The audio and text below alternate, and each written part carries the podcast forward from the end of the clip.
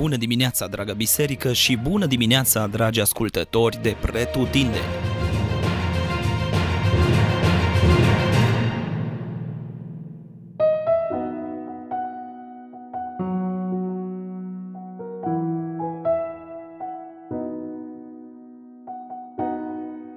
Exodul, capitolul 37 și iată-l pe Bețalel în acțiune și de data asta în mod specific. Găsim în capitolul de astăzi materializarea tuturor instrucțiunilor din capitolele 25 și 30. Deși Bețaleel a însărcinat o întreagă echipă pentru realizarea lucrării, el a păstrat pentru sine construirea celui mai important obiect din mobilierul sanctuarului și anume chivotul cu toate accesoriile aferente.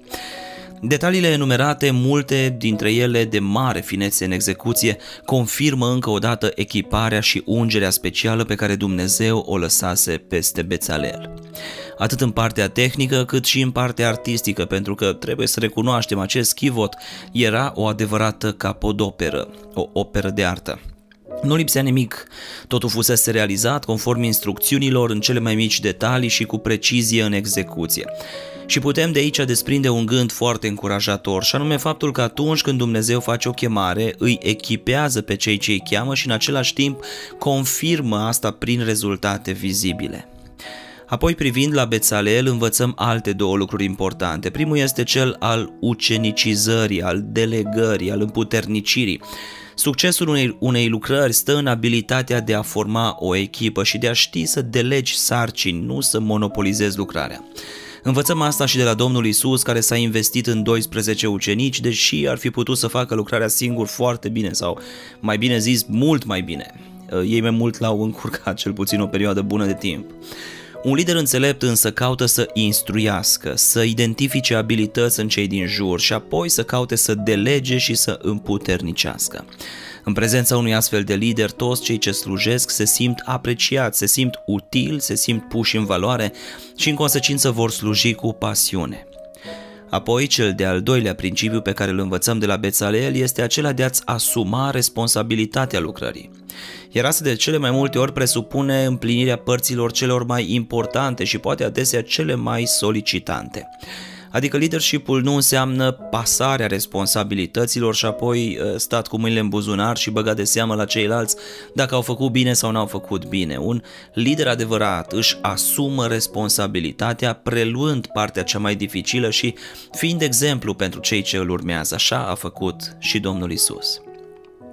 Și dacă am adus vorba despre Domnul Isus, vreau să ne amintim de faptul că acum, datorită lui, nu mai privim la un chivot, oricât de frumos ar fi el, uh, pentru ca să experimentăm ispășirea, ci astăzi privim la Hristos însuși cel mai frumos dintre oameni.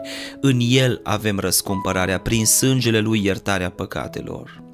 Astăzi, în loc de capacul ispășirii, privim la crucea lui Hristos și la jertfa Lui.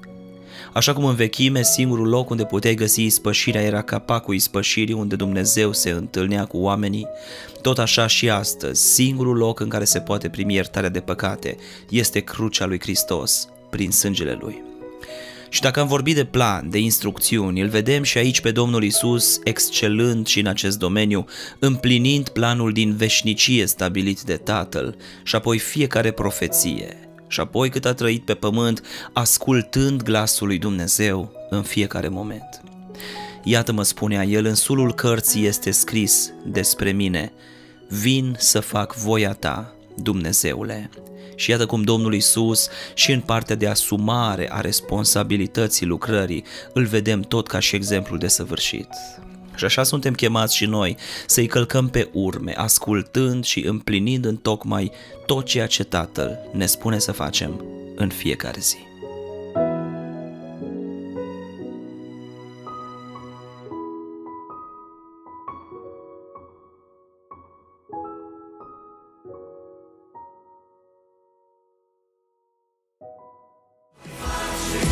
Ați ascultat Gândul de dimineață, devoțional audio oferit zilnic de Biserica Betania Dublin.